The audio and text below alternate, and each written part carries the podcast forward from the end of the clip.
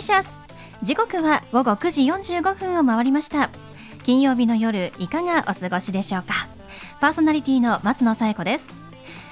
さあこの番組ボーイズビーアンビシャスコンセプトは夢を抱き語りそして行動に起こそうということで毎回さまざまな業種のビジネスパーソンがゲスト出演。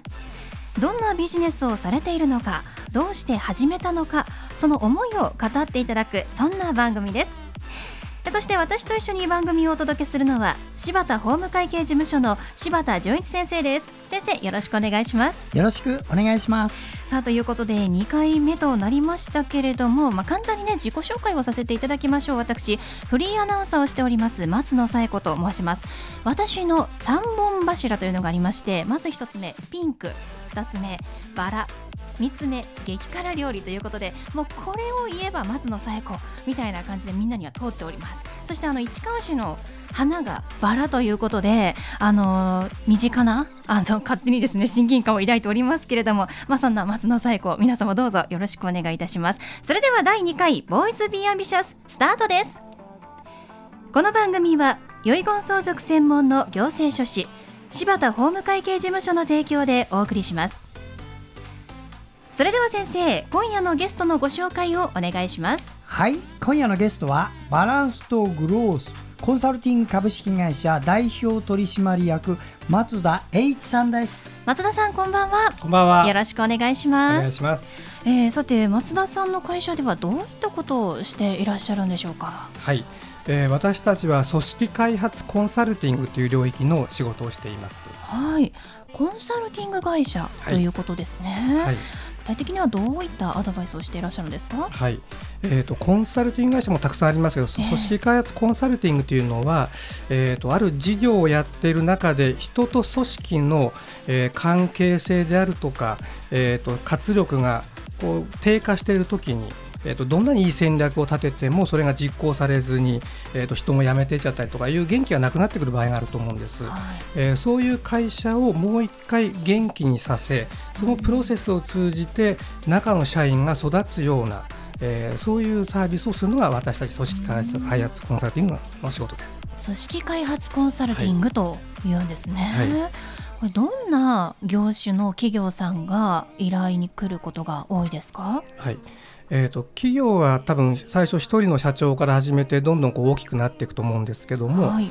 えー小さいベンチャー企業であれば私たちがお手伝いするのは社長1人では見切れなくなってくる、えー、30人から50人とかそれからこう IPO を視野に入れた成長中の会社が、えー、社長1人ではもう管理できないのであのミドルをしっかり作らなきゃいけないとか、えー、ビジョンをしっかり作らなきゃいけないとかそういう場面が1つ。もう1つは、え企業は3つのフェーズがあってさっきのベンチャーの立ち上げフェーズ成長フェーズそれから、えー、安定フェーズと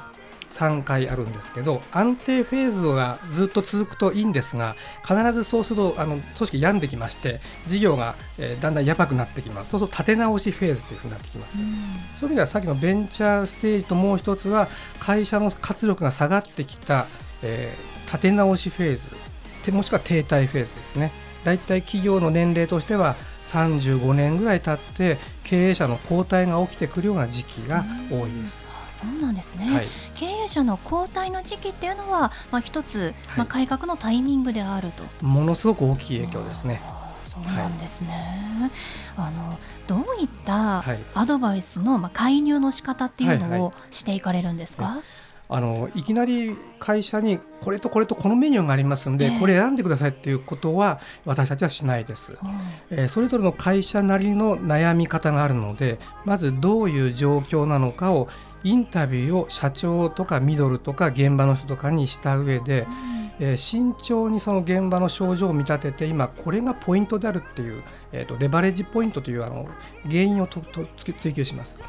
でその上でそれを経営者とすり合わせながらどうやってこの状態から、えーと、回復していくかっていうことをま話し合っていくんですけど実は私たちの特徴はその診断フェーズから社員たちを巻き込みます。自分たちで今何が起きてるのかを診断する、はい、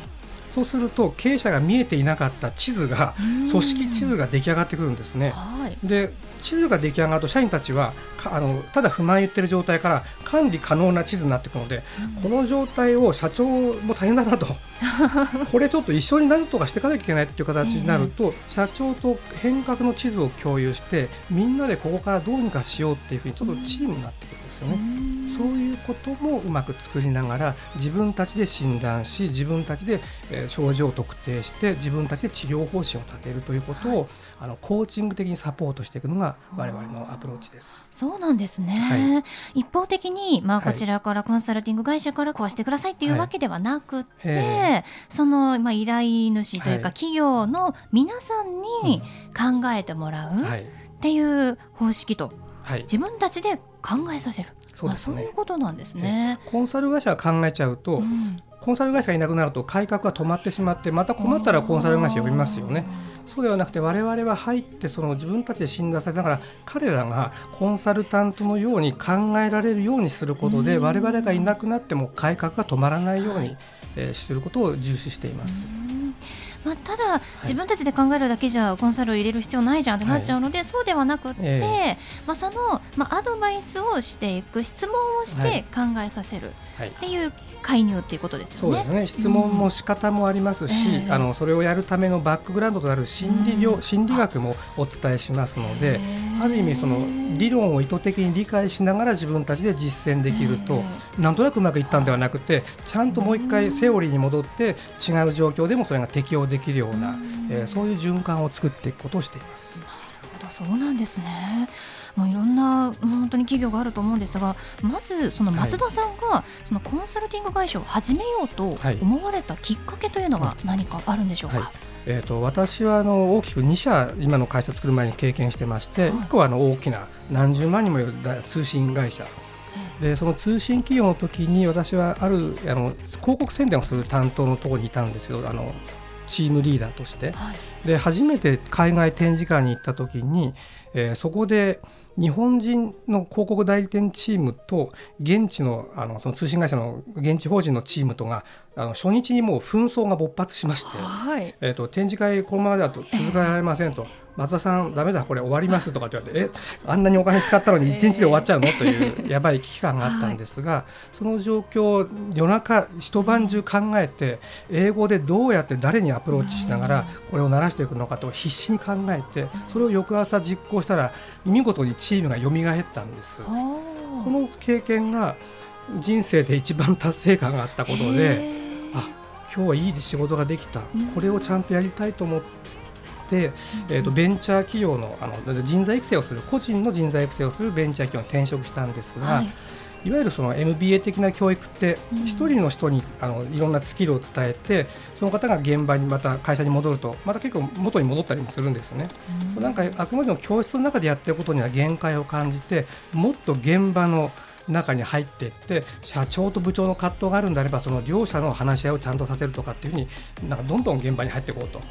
い。うことから今の仕事になっていきました。そうなんですね、はい、ではその達成感が、もう自分であの、まあ、アドバイスをする側に立とうという、まあ、原点になったとそうですね、最初はそうですね、あとそういって人と人のなんか、えー、あの関係性がまずくなるときってちょっとすれ違いで、えーと、ある意味人が音量化してしまったりするんですけども、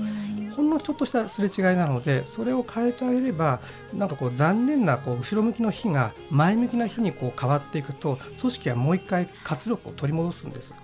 その過程で結構新しいえこの人こんなに変わるんですか？っていうような人の成長が見られまして、これが年齢関係なくてですね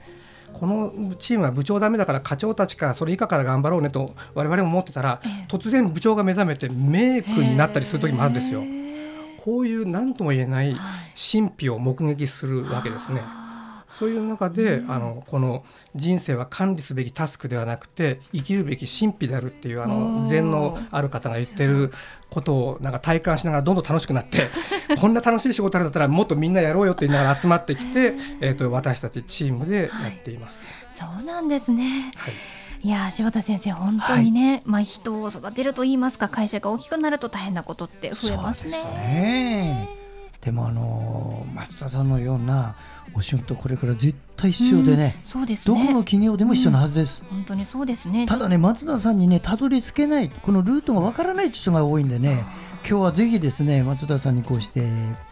ご出演いただきましてね皆さんにお伝えしたいと思ってあのお呼びしました。ありがとうござはいいます、本当にありがとうございます。ではそんな松田さんに最後お聞きしたいんですが、松田さんの夢は何ですか？はいえー日本初のグローバルコンサルティングファームが今のところ一社もありません私たちの会社は私が生きている間に700名の全世界でのチームを抱えあメンバーを抱えるグローバル組織開発コンサルティングファームとして世界の、まあ、ある意味、えー刺激世界に刺激を与えることを、えー私たちは目目指しています。はいありがとうございます。ぜひねあの企業で悩みを抱えているという方は、松田さんに相談をしてみてください。はいということで本日のゲストはバランスとグロースコンサルティング株式会社代表取締役の松田栄一さんでした。どうもありがとうございました。ありがとうございました。ありがとうございました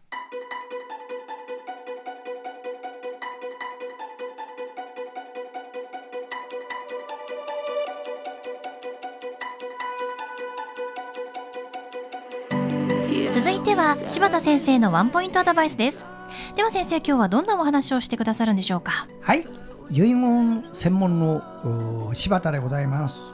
この番組聞いてる方は、えーご年配の方もいらっしゃるしお若い方もいるんですが皆さんに共通して言えることはですねお身内の方がお亡くなりになった時の処理っていうのははっきり言って全員が初心者コースです。70になっても80になっても今までの経験を生かして若い方にいろんなご指導はできるんですが自分が死んだ時の対応についてはやはり初心者コースなんです。そこでちょっと申し上げます。これはね私30年やってるからよくわかるんですがお父さんが亡くなったので息子さんたちがお父さんの財産調べたら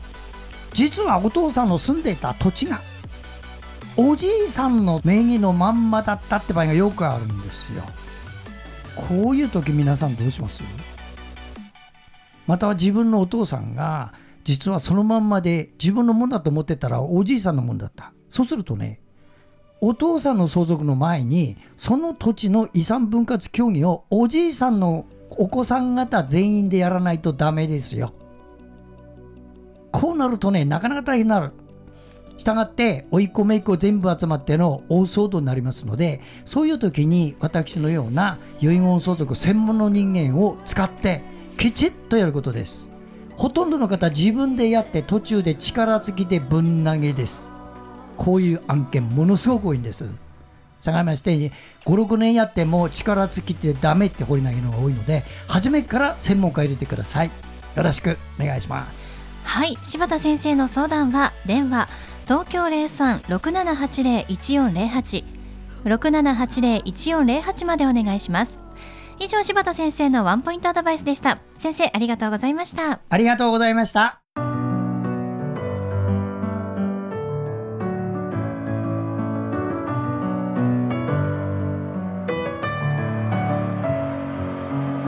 はいということでお送りしてきましたボーイズビーアンビシャスいかがでしたでしょうか？本日のゲストはバランスとグロースコンサルティング株式会社代表取締役の松田栄一さんでした。えーコンサルティングいろいろあるんですけれどもこちらの会社さんでは組織開発コンサルティングということで、えージャンル分けされているんだそうです、えー現場の方役職についている方社長それぞれに、まあ、意見を聞いてまた自分たちで答えを考えさせて生み出す、まあ、そういうアドバイスの仕方をしているという会社さんなんですね、えーぜひバランスとグロースコンサルティング株式会社と検索してホームページご覧ください。それではまた来週この時間にお会いしましょう。お相手は松野紗友子と柴田純一でした。それではさようならさようなら。